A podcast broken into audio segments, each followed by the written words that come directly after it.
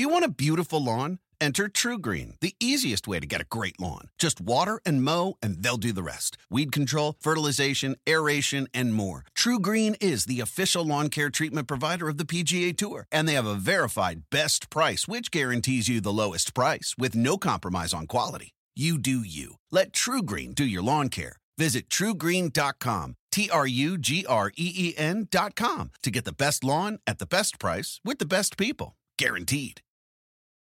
With my busy life, I use Shipt same day delivery to keep up. When I need a jar of extra creamy peanut butter delivered, I know my personal shopper Amber will come through. And if it's not on the shelf, she asks them to check the back.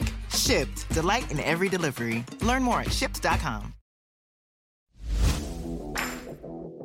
This is Center Court with Hall of Fame basketball player Ralph Sampson. Center Court is presented by the Winner's Circle Network in conjunction with the Sampson Family Foundation, striving to uplift, empower, and educate the communities we live in. Now here's Ralph and your host, Mac McDonald. Welcome into Center Court on the Winner's Circle Network with Ralph Sampson. I'm Mac McDonald. Hope you had a great Christmas. God, New Year is is we're in 2021, which is hard to believe, and uh, we're hoping that it's a, a, much better year. Ralph, great to see you again, and uh, just a lot has happened this past week, and we've got a great show coming up. Uh, we're going to talk to an ESPN coordinator, a senior director who was actually in Olympics, uh, Centennial Olympic Park, July 27, 1996, when the bomb went off. He's going to take us inside the ESPN truck and programming and what went on that night in Atlanta. So that'll be good. All right. That'd now, be great. So, great. Yeah. are you making any resolutions for 2021?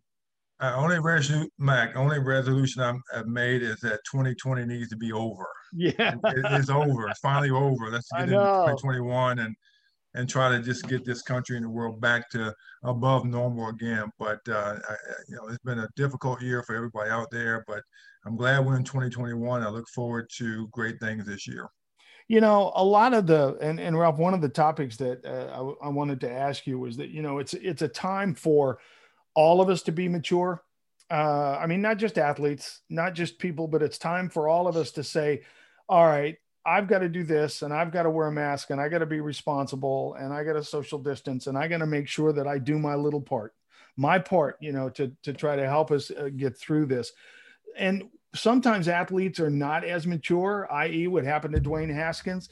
My question to you, and that's what's so much fun about doing this radio and this podcast with you, is that you just went about things, you know, the right way when it came to your career and working with coaches. How did you, do I say, how did you stay mature and did you surround yourself, you feel now, with people that kept you on the straight and narrow? Well, I think it all comes back to, uh, and I think a lot of stuff we've gotten away from in this country as well. Remember, you had the old good old high school coach. Mm-hmm. You know, you didn't have the AAU coach if somebody was trying to take advantage of you and and make money off of you at that point in time. It's off the chart right now when they come down to that. So you had a, one a good high school coach that taught you not only about the game that you played and loved, but also was there when you needed support or need to be pushed or need to be prod a little bit to become really, really good. First and foremost, it comes from your family. If you, you know, mom, dad, single mom, single dad, whatever, comes from your family and your upbringing.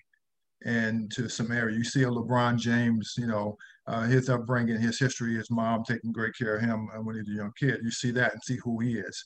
And then it, it thirdly becomes the athlete, the person. It's really how bad do you want this thing?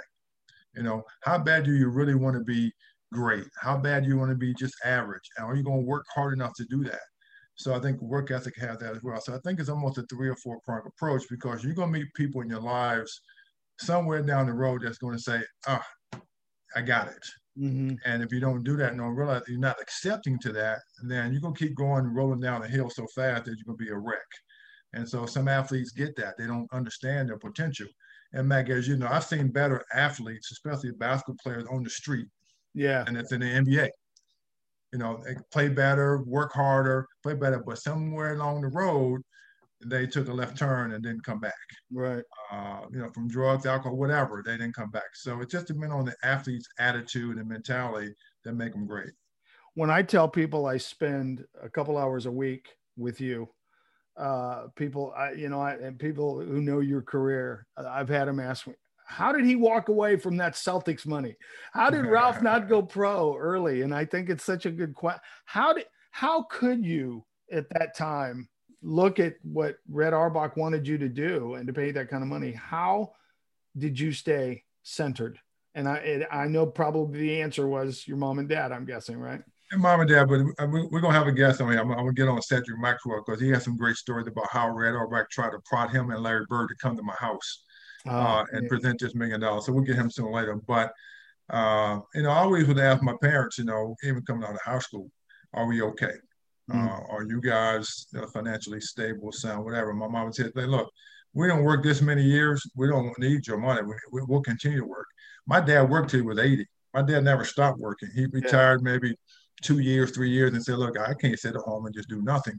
So he went back to work and he retired at 80. So um, that's just the whole mentality of my mom and dad and our family that that uh, it ain't about the money, it ain't about you know what you can do for us. It's about who we are and what we're all about the family.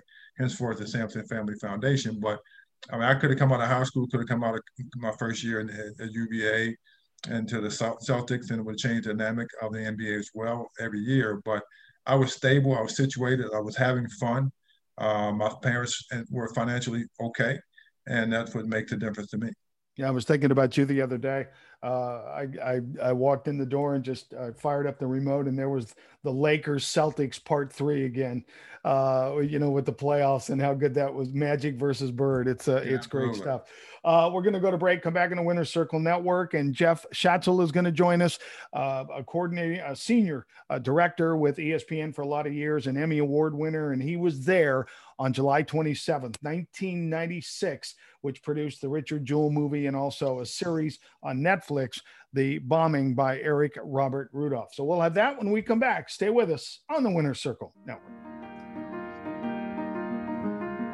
The mission for the Sampson Family Foundation is simple. We strive to uplift, empower, and educate the communities we live in. The foundation promotes charitable and community input, educational development, health and fitness, and scholarship opportunities.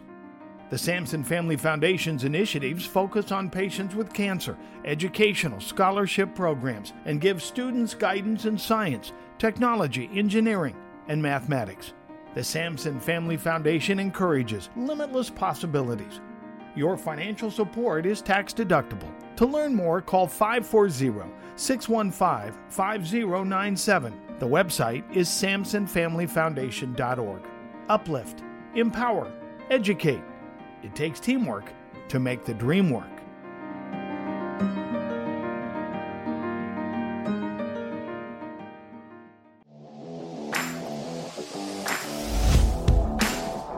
This is Center Court, presented by the Winner's Circle Network in association with the Sampson Family Foundation. Court with Ralph Sampson, and we are pleased to uh, introduce a, a, good friend of mine now because he teaches at the Dan Patrick School. But beyond that, Jeff is a, a six time Emmy Award winner and currently a course director with us at the Dan Patrick School in Winter Park. Uh, Jeff's been three years directing with CNN and their New York Bureau.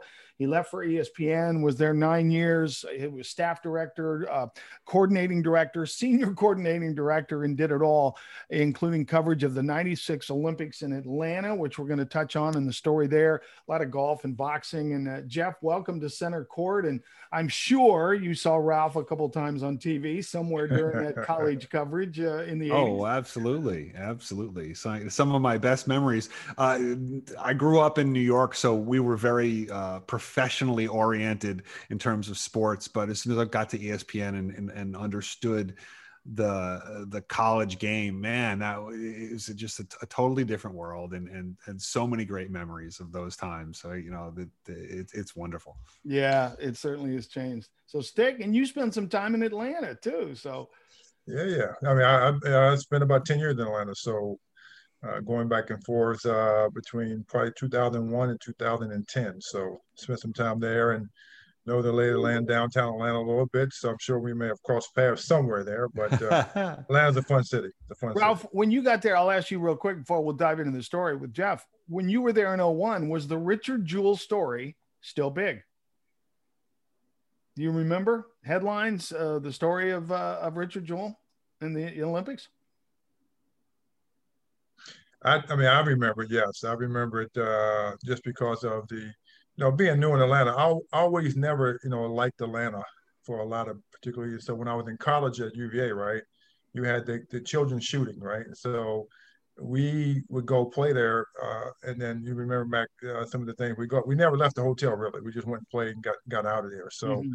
Uh, kind of scared of that as well. So that was in my mind as well when I moved to Atlanta then the Olympic uh, shooting and bombing and all that kind of stuff was there as well. Because you would go downtown to the Coke Coke building and or the the the, uh, the aquarium, right, or go to the game that's right there. You're like, oh, this is where it happened. So I don't think anybody's gonna ever forget that. I mean, no. I, you know, if you have any history and knowledge about what happened in Atlanta, that's gonna stick with everybody for for a lifetime. Well, I got to give everybody an assignment too. The the Clint Eastwood movie was last December, and now there's a Netflix special on uh, Eric Rudolph, the real bomber, and it's called Manhunt. Uh, you got to check it out. But anyway, Jeff, it was Centennial Olympic Park. July 27, 1996, and Eric Robert Rudolph, a terrorist who would later bomb a nightclub and two abortion clinics, planted a green backpack containing a fragmentation laden pipe bomb underneath a bench, and Richard Jewell was working as a security guard for the event. I think most of you probably know that story, and we'll get into that. But he discovered the bag. He called the Georgia Bureau of Investigating Officers, and the discovery was nine minutes before Rudolph called 911 to deliver a warning. Now, so why do why do we talk about this now? Because I have Jeff Schetzel. That's why. when I first met Jeff um, uh, over a couple of years ago, actually, he told me that he and our boss, Gus Ramsey, Ralph, were on ESPN on the air that night, and Jeff was in the truck. So oh, I, I just want to know where the truck was because uh, you was on air. Was the truck Midtown? Where, where was the truck at? But or the I mean, production oh, facility. I don't know if it was a truck, but the production facility. Yeah, yeah no, it, it was, was a truck. truck. It, so so at the at one entrance of the park uh, was a was a building that they called the Chamber of Commerce building, yes, and yes, it's yes. since since been torn down. But it was at, at, the one entrance that we we were getting into. Uh, we had our production offices in that building, and our set was on the roof. So our set overlooked the park yeah. as a backdrop, right? And it wasn't just us. There were several media outlets sort of lined up uh, along the roof, and and uh, the Chamber of Commerce building uh, really was there to host all of us. Uh, so you had a bunch of different media outlets on different floors in the building, and we like we had our, our little office space. Um, the truck was in the parking lot of that Chamber of Commerce building. So it was sort of the, at the back entrance of the building. Uh, so the building was between us and the park. Okay, so if you can imagine that, yeah. and the truck, the truck is is you know pick, a TV truck is a, is a, is the same size as a tractor trailer that you see on the road uh, going to Walmart, right? With with mm-hmm. full of full of, of of commerce, but it uh, expands on either side. So it becomes a little bit wider and the monitors go in there and it turns into a, a, a rolling control room. So we had parked there and we were there for uh, the duration of the game. So our, our truck had parked behind that building probably a week before the games and we were staying for a month and a half. Wow. So Jeff, the distance then, what was the distance? We what- were probably about uh, probably about 300 yards away from where the the the tower where the, the light where the bomb went off. Wow. And we absolutely could not only hear it because we were doing a report at the time. We weren't live, but we were recording at that time. And you could hear it through the microphones and we could feel it in the truck. It, it shook like uh, we like something seriously shook uh, like jumped up and down. And it was funny because the the it wasn't funny but it was it was interesting because a, a couple of days before they had uh, come by and and emptied a trash bin one of those gigantic uh, uh, metal trash bins uh, and they came up and they picked this one up and they dropped a new one in its place and when they dropped that we sort of that startled us too um, and the first thing uh, that we compared this the bomb to that because it was about 10 times stronger you thought oh here's another dumpster. another dumpster yeah here's an, exactly that and then the, the first thing we said to each other inside the truck was that wasn't a dumpster you know that was definitely more powerful than a dumpster what we right. felt. So, uh, so yeah, we knew something had gone on.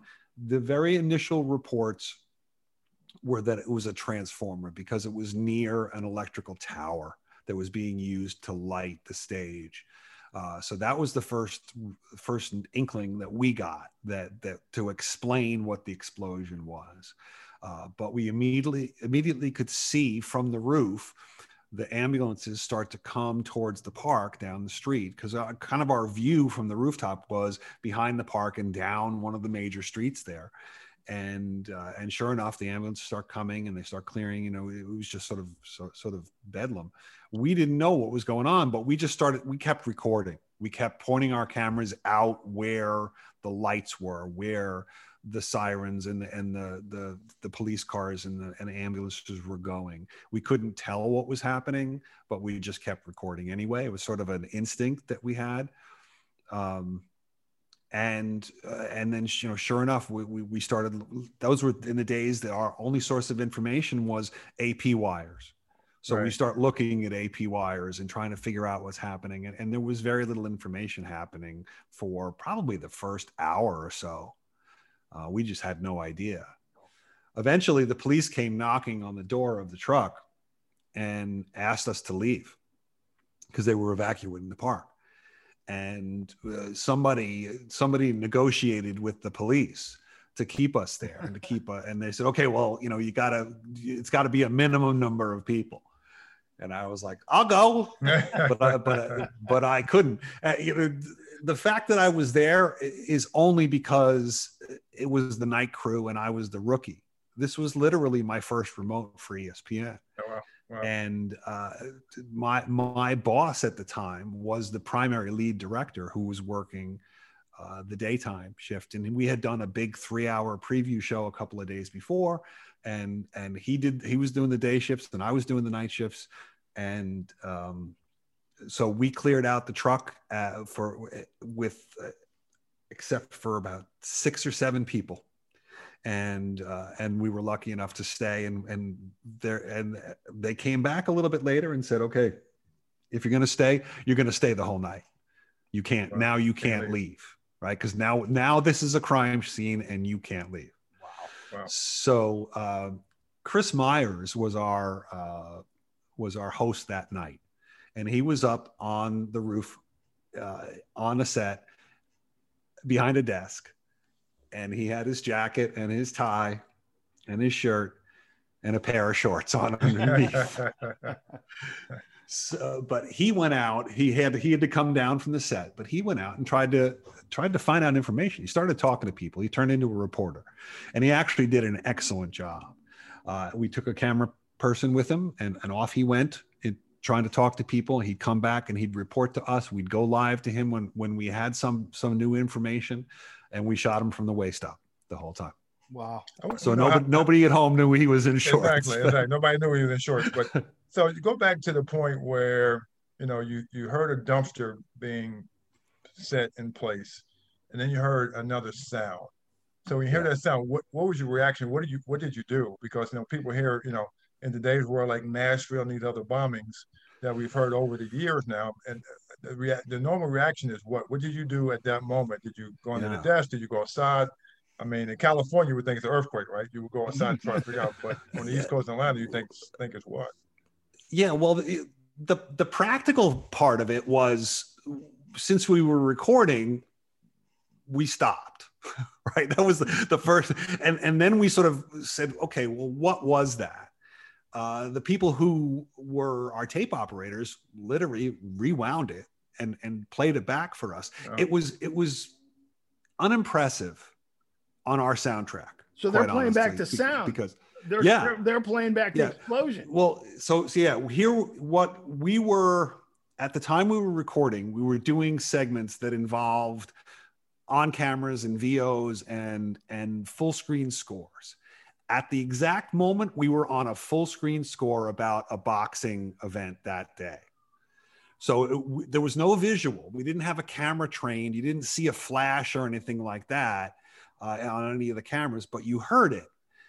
You, but you heard it. You're hearing it through Chris's lavalier mic. So it is somewhat distant in the background. It doesn't, it wasn't nearly as impressive as what you heard even on f- tapes that came out a day later. Mm-hmm. Uh, and certainly wasn't as impressive as it was depicted in the movies with surround sound that, that mm-hmm. literally scared the bejesus out of all of us who watched, even though we knew it was coming.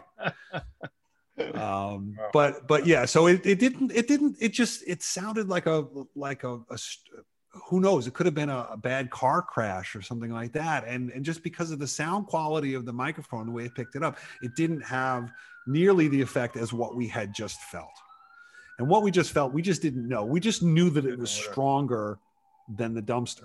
And that was our only frame of reference. And had the dumpster not been dropped a couple of days earlier we wouldn't have anything to compare to Right? right? And maybe we would have thought it was a water main break or some sort of thing. And then when when the when the first reports came in that's the speculation was that it was a transformer we kind of bought that because we figured all right that feels about the right percussiveness right? Uh, and again with nothing to compare to uh, that was as good as we could do at the time with that. Coordinating director Jeff Schetzel is with us uh, with ESPN and was uh, for a lot of years now teaching uh, with us with the Dan Patrick School. We're going to go to break and come back. The bomb exploded 13 minutes later, killing Alice Hawthorne and injuring over one hundred people. The we're talking about the Olympic bombing in 1996, July 27th. Jeff Schetzel was there.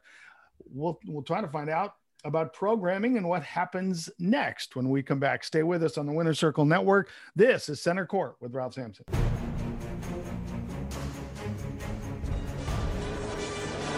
Welcome to Atlanta's Olympic Stadium for the opening ceremony of these Centennial Olympic Games. We gotta go right now. We've got a bomb. Get out right now. Downstairs right now. Guys, we have got to evacuate. Hey, are you listening to me? We gotta evacuate the tower. We have a bomb. Get down there right now. We got a bomb. Move, move, move, move, move. Get the lead out of your pants. Come on now. Come on. Move away from the tower. Go toward the street. Anything but here. Are you kidding me? We gotta move. There's a bomb.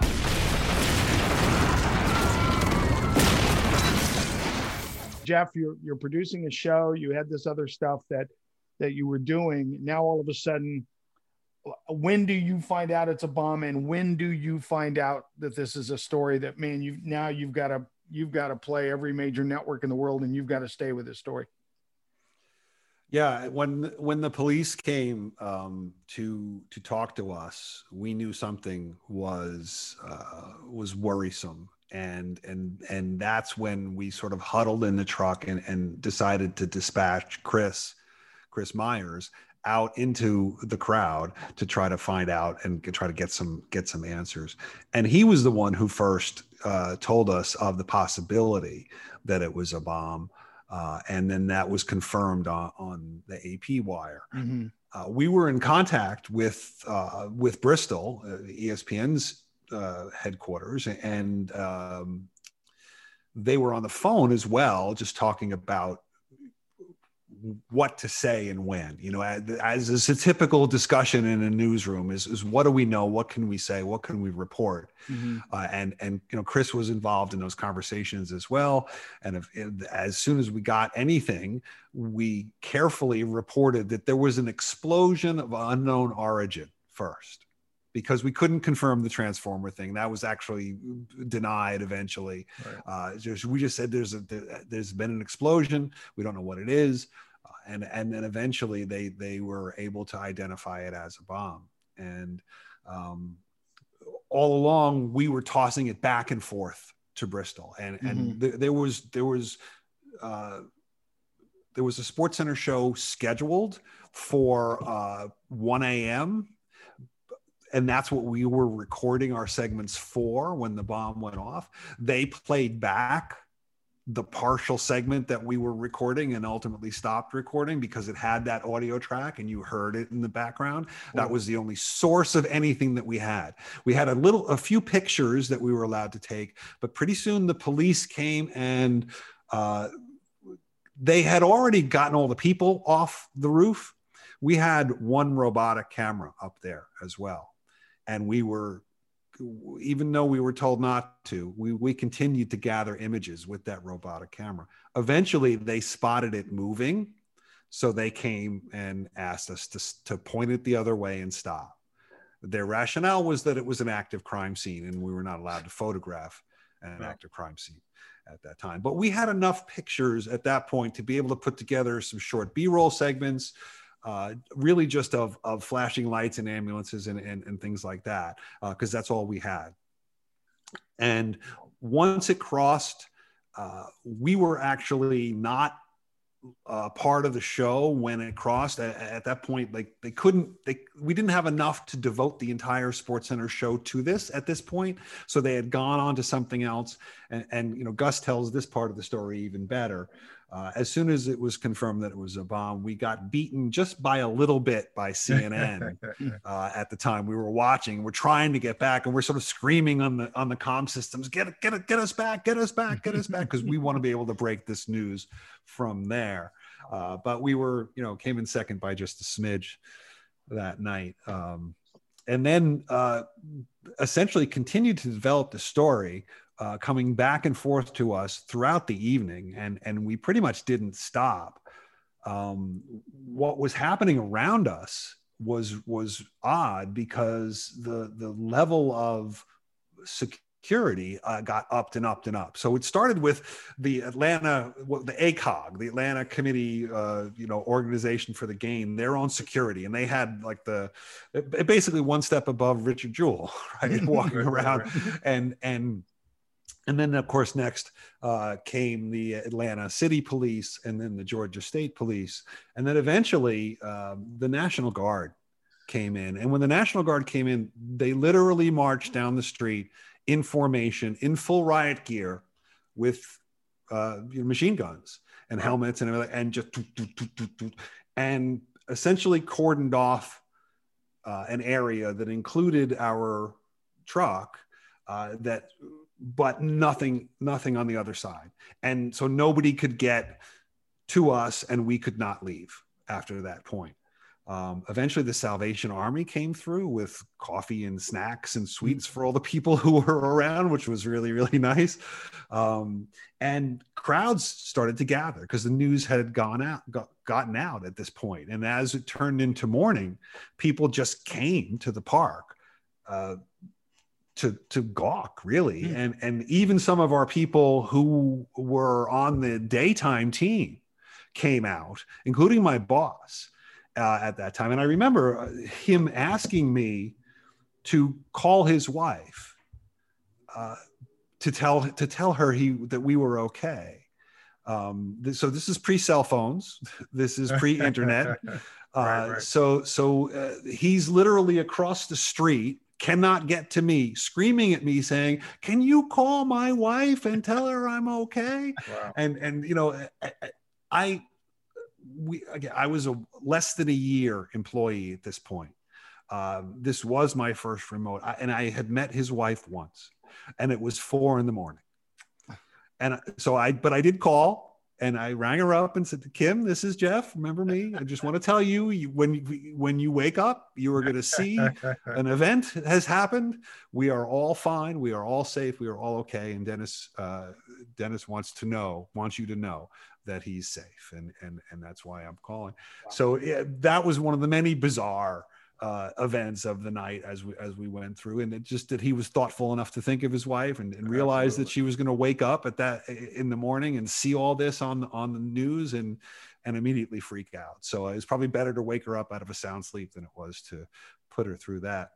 In the morning. But what an evening! What an evening of time, and, and and it went so fast. Before we knew it, honestly, guys, before we knew it, the sun was up and we just we and we had just just gone and gone and gathered and come back to us go back to them go as much as we could say. Whenever we could get it chris would, would go out and come back and go out and come back and say i got a little bit more a little bit more a little bit more. We're trying to put the pieces of the story together and and tell what we knew about what was a, a very very bizarre uh, situation. Um, story so, so it looks like so. I'm wondering, did the any of the authorities come in and say, "Let me see your footage," just in case there's something in that footage that that they could use as evidence? Uh, no, I'm so you know, and that that's a great question, Ralph. I'll tell you because I don't. Uh, I'm surprised uh, that they didn't, because uh, you know they, they they must have realized that we were we were up there because they yes. kicked us out from there. Um, I just don't think that they were that advanced uh, from the investigation standpoint at that point and that night. And I think they were more focused on safety and security and, right. and the people who were injured um, uh, before that. And that may have happened further down the road um, as the investigation happened, but we didn't know about that certainly. Um, and and it's not, you know, I think if the same thing happens today, um, you know, a lot more information Cell scatters. Information yeah, yeah, right. I mean, uh, it would have been a, played out a lot differently, but um, you know, we didn't know much other than we had to go eventually, and, and eventually they did kick us out and and said we couldn't come back for a couple of days as as they shut down the games and. Yeah. Um, so yeah, so there was uh, we didn't really know much more than what was happening in the media, uh, and as soon as at, at some point ESPN's uh, news gathering machine takes over for us, right? And and it becomes something that they once they can get people in place. Uh, and and who are who are real investigative reporters, taking nothing away from Chris Myers, but but just you know we we were there to play a different role, Right. And, and, and so they they the ESPN folks I think were um, more comfortable uh, playing starting to play this like a typical news story that was related to sports, uh, and and certainly um, you know off off we went and and we you know we didn't see much. I think it was the next day that we saw the um, I guess it was the NBC footage that showed a, a, much better view of what had happened mm-hmm. from the vantage point of their studio, which which sort of overlooked uh, the park at a much lower level than ours, um, and you could see it flash in the background. So that that kind of became the the the go-to B-roll shot uh, for a for all for a lot of us at that point the next morning. Uh, well, I know you stayed during the rest of the Olympics. But what about the Jewell story as it was breaking? Did ESPN treat that as a news item and stay away from it? Or did ESPN follow very closely the Richard Jewell story? Yeah, the first thing uh, they they sent us away, and and, and uh, we could after that night uh, we couldn't go back on the air from that location because they were going to shut everything down and shut mm-hmm. the park down. Uh, so we spent uh, probably three days back in our condo complexes, and that that's kind of when we were just following the newspapers at that point, and we're following the news mm-hmm. ourselves. We just became citizens at that point. Um, and uh, you know, sure enough, it, it, started to come out that they had found a suspect, and they, and I think we all were a little skeptical, uh, but yeah. may, maybe and and wary and thinking, yeah, they they have to find somebody, right? They have to figure this out quickly. Otherwise, there's no shot at continuing. If this remains a mystery, no one is going to feel safe to come back and restart the, the Olympics. Um, and uh, so you know, we, it's still a newsroom, even though we were in, in, in a foreign place. When we came back, uh, we went back to our, our jobs we were gathering and talking about this and and figuring out how to keep it in the story but then also shift the story back to the games which is why we were there we had unprecedented access uh, non-rights holders don't get to be that close to the Olympics. Mm-hmm. It was only that one year in Atlanta that we were lucky enough to be right there. And the fact that the Olympic Park was not considered a venue, which is what allowed us and all the other journalists to be there. Uh, so ESPN's approach, like everybody else's, was to, as soon as Richard Jewell was identified as a potential subject, the media started following his every move. He wasn't arrested, but and and because it played out so publicly, they were literally following him around. So ESPN embedded a reporter with that group of people and and they sort of took it away from us and made it part of uh, their typical news gathering uh, network of people mm-hmm. And uh, so a reporter mark schwarz was was assigned to it and he had the richard jewell beat essentially. He had the story wow. of the bombing which turned into the richard jewell beat just following him around. And we went back to work on the day-to-day part of the games certainly incorporating Mark's reports, but we weren't the only ones doing that. So, so the rest of the ESPN programming was also incorporating the things that Mark was doing, uh, and not just the the segments and, and the pieces that we were doing. Yeah, that's great. First, I want to go back, Matt, because I'm a little jealous as well. You mentioned the six uh, Emmy Awards. So, you know, I, I, I, couldn't go to college for six years and get six time college player. I couldn't go go four. I got three. So go back and I want to make sure I tease about that because that's pretty impressive. but I'm also curious about the ability to understand that time in your life compared to you hear a bombing today in Nashville. Obviously, years have passed, but now we get different technology. Do you still get like a a little bit of a feeling when you heard that news the other day? Yeah, and, and you know that. Great question. Absolutely, because it's it's such a it's such a devastating thing to happen, and to think that somebody plans that and does that to uh, you know other citizens, other people, other Americans. Um, it, it, it's it just you know it's a scary society we live in when those things happen. And that that moment is it, it, brings you back to that moment that feeling of wow what was that? And and and we were i don't know maybe maybe a little bit fortunate that we had something else to think about during that time. We were scared out of our mind but we we couldn't we couldn't process it. It guys i'll, I'll be honest with you it came back to me watching that movie. Yeah. Oh i would think yeah. And, and you know uh, i knew the scene in the movie that leads up to the to the actual explosion predictable. You know it's coming but it shook me in a way that i did not expect. Huh. and then so you read the news about things like nashville at, uh, and and that that feeling comes back. It's like wow another uh, another explosion. And and what thankfully no one was killed in that and amazingly and perhaps by design i don't know uh, but uh, that that doesn't doesn't really take away the feeling doesn't really take away the, the the the, insecurity that that you connect with at that moment. It's a bizarre feeling it really really is and and it's uh you know don't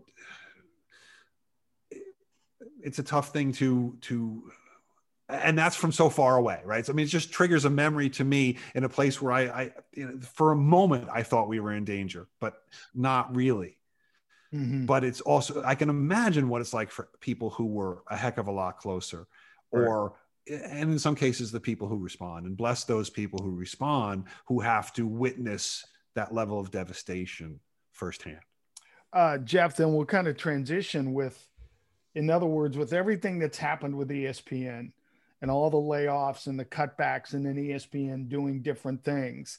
And they've had they've had two or three. It seems like over a thousand employees maybe have been have been laid off. If the if the if it happened today, could you have provided the same kind of coverage if if the Olympics were being held today and you guys were there? Well, I don't I don't know that we'd get the same chance right? Mm. Because if it happened today, there'd be thousands of phone images of it, right. and and there it, we wouldn't be able to even write a story before it was out there uh, in the same point. way. Uh, you know, I, I, think in, in that case we were able to. Uh, we were very careful in the beginning of what we said and how we said it because of what we didn't know. Mm-hmm. Uh, you know, if you, you picture that moment again, that that crowd uh, any at any Olympics now would be filled with phones. And, and, and those images and those videos from those phones would be out there faster than any media outlet could get anything out there. Uh, and, and, and so therefore there would be no care and there'd be no perspective and it, it would take days to undo that um, and you can't you know the classic line you can't unsee all that stuff right? Mm-hmm. And you can't undo the theories that get spilled out and you know that's a perfect example of what's happening now is is you know something will run rampant well before it is proven true or false yeah and at least at that time we had the opportunity to go slowly enough to only tell what we knew right. and and and to to be just good journalists in the moment and i think we were all proud of that as much as you know I, I will i will say this regrettably there i went through 9-11 too. You know we we as as media professionals often shine at the most in the most dangerous and ugly situations. And we did. I felt we did that night. We all did. And certainly um, as, as the res as probably the most inexperienced person in that truck that night i know uh, my game got up pretty well. Mm-hmm. terrific stuff yeah, that's kind of that's kind of crazy that you can have those experiences and then look back and feel it, but also you've seen the evolution of uh, the, cell phone, the social media, as a journalist back in that day compared to today, and it's totally changed dramatically with the stories. So you got to figure out how to be even more creative today's market uh, than ever because news goes by so fast through social media or cell phones or videos. I, I don't know how you keep. I don't know how ESPN or anybody keeps up uh, you know, with that. Because as soon as something's done, it's on social media. It's, it's on somewhere. Somebody has the phone somewhere and put it out there. Mm-hmm. Yeah, and I, I, think what what we can hope for uh, is to put it in the right context and to give it perspective as journalists. I, I hope that's the responsibility that we still maintain and keep throughout this, uh, because uh, the race is over. The race to get there first, we're, we're all going to lose that. It's, it, it's, it's a moment in time. It's a blink of the eye that gets information out uh, and video out and pictures out about something that has happened. Yeah. Uh, but context and perspective requires a little bit of time and thought and, and, uh, and professionalism, quite honestly. honestly. Yeah when news becomes sports, sports becomes news. I mean, you've got to be able to wear two hats. Jeff, thank you so much for being a part of this. Uh, we wish you a new year, and it was great to to kind of relive the you know that moment because I know that was a big moment in your life, and one of the six Emmys was that from the coverage in '96. By the way, only six, only six. Got three Look, more. Those are those were spread across 20 years of work, and all of them are teams. Yeah, None of them are about me. They're, they're not individual awards. They're absolutely. I'm one of you know a hundred recipients. You know, SportsCenter won a few of them. One one we did. Uh, one we one was a technical award for a behind the scenes show that we did uh, called This is SportsCenter that had so little to do with me. It, it's just, it re- really did. Um, so they, they're team awards for That's sure. That's great. Well, you've had a great career, and our kids are very lucky. Uh, speaking on behalf of the school, uh, Stick, and you've spoken to our school, so our students are very lucky. Jeff, have a have a wonderful New Year, and uh, I'm probably going to end up watching the movie again uh, during the break because it was too. Jeff, thank you so much. Happy New Thank Year. you so much. My I pleasure. Yes. All right, Ralph, Ralph and I come back with more on the Winner Circle Network. This is Center Court with Ralph Sampson. To get into sportscasting, you need experience just to get your foot in the door. I can't tell you how many times in my career somebody will ask me, How do I get into your business? How do I become a sportscaster? The first thing I ask is, What have you done? Do you have any experience? And the answer is normally, Nothing yet. Because they couldn't find a program that provided the real world experience that you need to get started. So I set out to create a program designed for the next wave of sportscasting talent. And my partner was an obvious one Full Sail University great track record in entertainment and media, great alumni group, and the ability to evolve as the industry changes. We're offering a bachelor's degree that combines the professional expertise that my fellow sportscasters and I have built our careers on with the technologies shaping the world of sports. To succeed in this business, you have to be ready for what's next. But the core of great sportscasting, I don't think will ever change. And this program brings it all together.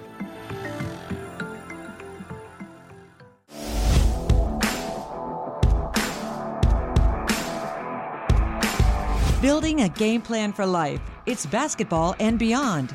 We return to center court with Hall of Famer Ralph Sampson.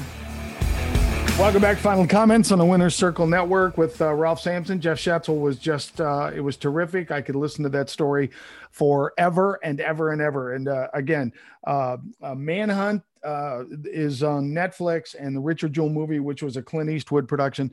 Um, you can find that almost anywhere. I just recommend that you see it if you if you enjoy history. I think you'll really uh, enjoy it. Well, Ralph we roll right into 2021 and uh, i don't know if you're one of those guys that makes the resolutions, but uh, what's going to happen, partner? What, what we, what's going to happen in 2021? Uh, yeah, 2021, I think we are going to, you know, after the month of January, everything's settled in. I mean, from what we do here at Winner Circle Network and Center Court, but also what the country do. I think we should just roll the red carpet out and go for it. Love everybody out there. Roll the red carpet out. I think we should have Christmas twice this year. You know, the Hall of Fame is going to have two inductions this year, one in May and oh, one in September. Right. So just do that thing double. You know, uh, do every holiday double. Uh, let people take off and have some fun because you know th- this country definitely needs that, right? We need some some time to reflect, but also time to love each other and just have some fun because it's been a crazy 2020, but 2021 is going to be amazing. So I hope everybody's ready out there. We're ready. We're geared up and I look forward to it. Yeah, well, that, okay, good. Now I can go ice cream Sundays at least two days. I try to do ice cream Sunday a week, so I'll, I'll try to remember that. Um, stick, we will, and I'm keeping my fingers crossed that we get the college basketball season in. You know, a lot of schools, there's been a lot of shuffling already. Uh, it looks like we're going to be in the bubble as far as the NCAA. Uh, the tournaments, I think the conference tournament should be okay by March. I don't know how many fans are going to be able to attend. I know you don't know that answer either, but I think the NCAA tournament can still be a heck of a showcase if it does go to Indianapolis, and that's the, the word right now. Yeah. I think it can be a heck of a showcase in the bubble, in the bubble atmosphere.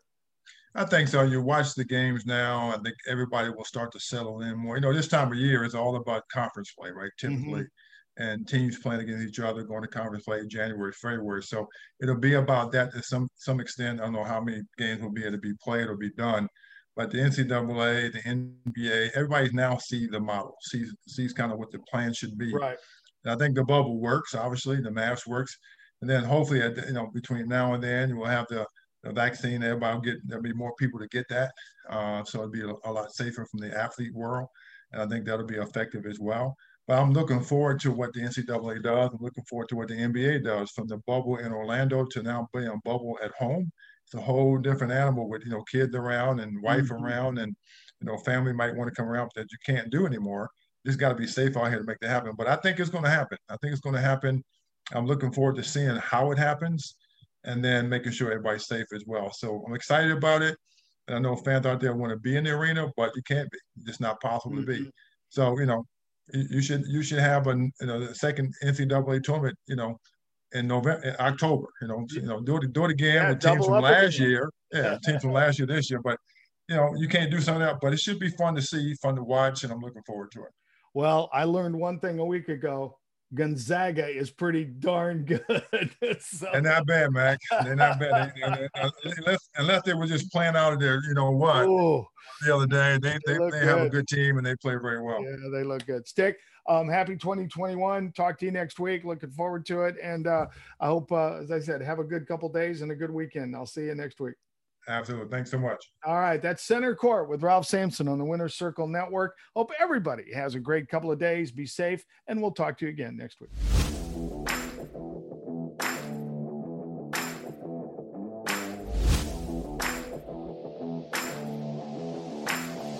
You've been listening to Center Court with Hall of Fame basketball player Ralph Sampson. Our podcast is available on the Bleav Network at BLEAV.com. Center Court is presented by the Winner Circle Network and the Sampson Family Foundation. For more information, log on to SampsonFamilyFoundation.org. Uplift, empower, educate. Teamwork makes the dream work.